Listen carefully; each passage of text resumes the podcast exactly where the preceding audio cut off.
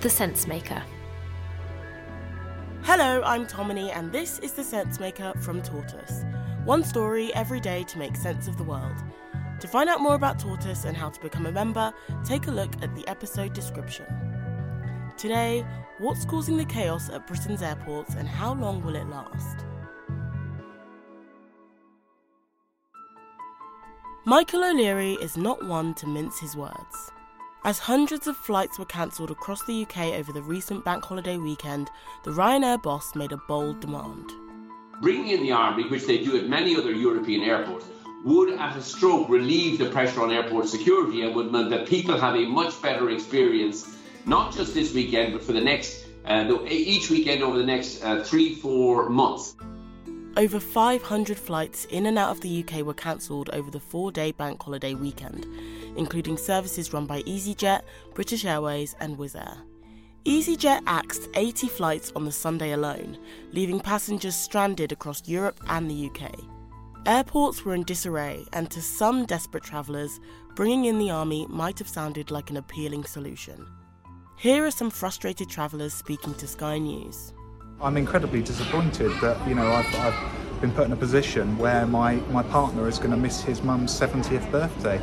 I'm really annoyed about the flight cancellation because it's in the last minute and they didn't tell us anything and we have to stay here another day. 20 hours delay on the way to London and now the flight back is cancelled so it's a bit a bit annoying. You might feel like you've heard this story before. Airports also saw dozens of cancellations, queues, and long delays over Easter. So, what's causing the chaos in Britain's airports?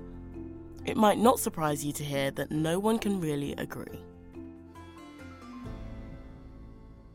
The boss of Ryanair, Michael O'Leary, said that pre Brexit, you would have had lots of Eastern Europeans doing baggage handling, the check in jobs, the airport security jobs. A lot of those jobs are now the ones that they cannot fill.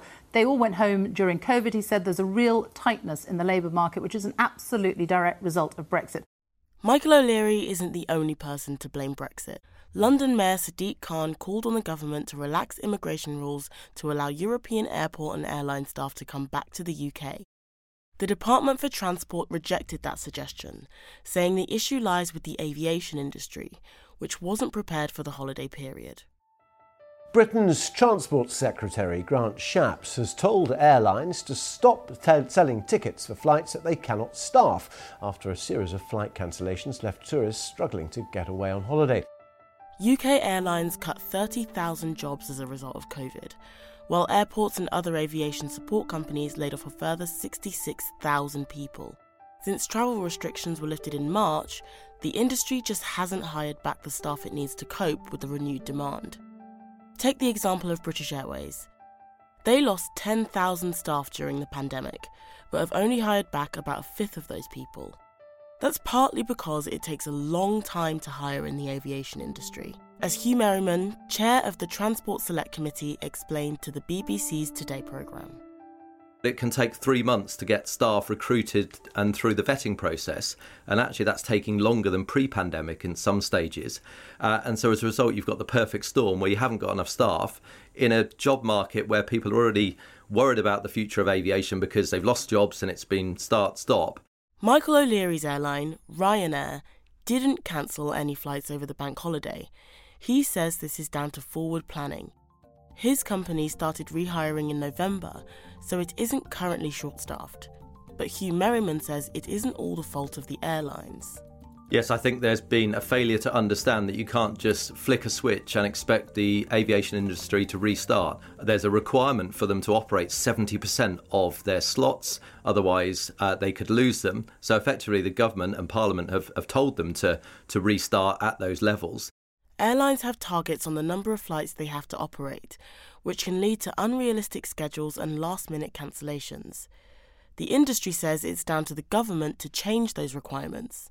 There's no sign that's going to happen anytime soon. So, where do we go from here? Want truly hydrated skin? Meet Osea's Body Care Breakthrough Hyaluronic Body Serum. It's clinically proven to increase hydration by 161%. It's lightweight, fast absorbing, and delivers 24 hours of hydration for silky smooth skin without any sticky afterfeel. Treat your skin to clean vegan skincare from Osea. Get 10% off your first order with code SUMMER at OseaMalibu.com. That's O S E A Malibu.com code SUMMER.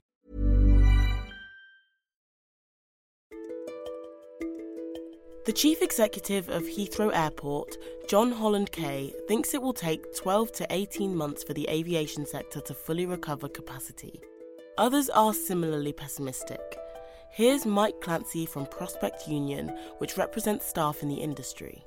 No one wants to be a harbinger of doom, but it's difficult to believe when we've experienced it in April, we're experiencing it in May, that you're not going to experience it across June and July and August when the volumes are set to increase even further.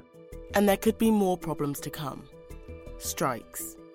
British Airways workers have been calling for the company to reverse a 10% pay cut that was introduced during the pandemic. If they strike, they could walk out during the peak summer travel period. And last week, hundreds of Heathrow staff began voting on industrial action. It looks like the turbulence for the travel industry and passengers is set to continue for a while yet. Thanks for listening to The Sensemaker. If you enjoyed today's episode, why not leave us a review wherever you get your podcasts?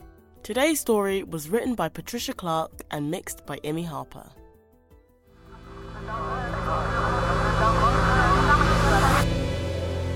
The Sensemaker.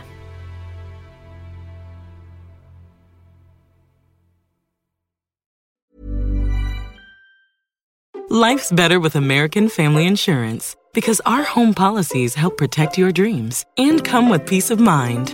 Save up to 25% by bundling home, auto, and life. American Family Insurance. Get a quote, find an agent at amfam.com. Products not available in every state. Discounts may not apply to all coverages on an auto or home policy. Discounts do not apply to life insurance policies. Visit amfam.com to learn how discounts may apply to you. American Family Mutual Insurance Company SI and its operating companies American Family Life Insurance Company 6000 American Parkway, Madison, Wisconsin.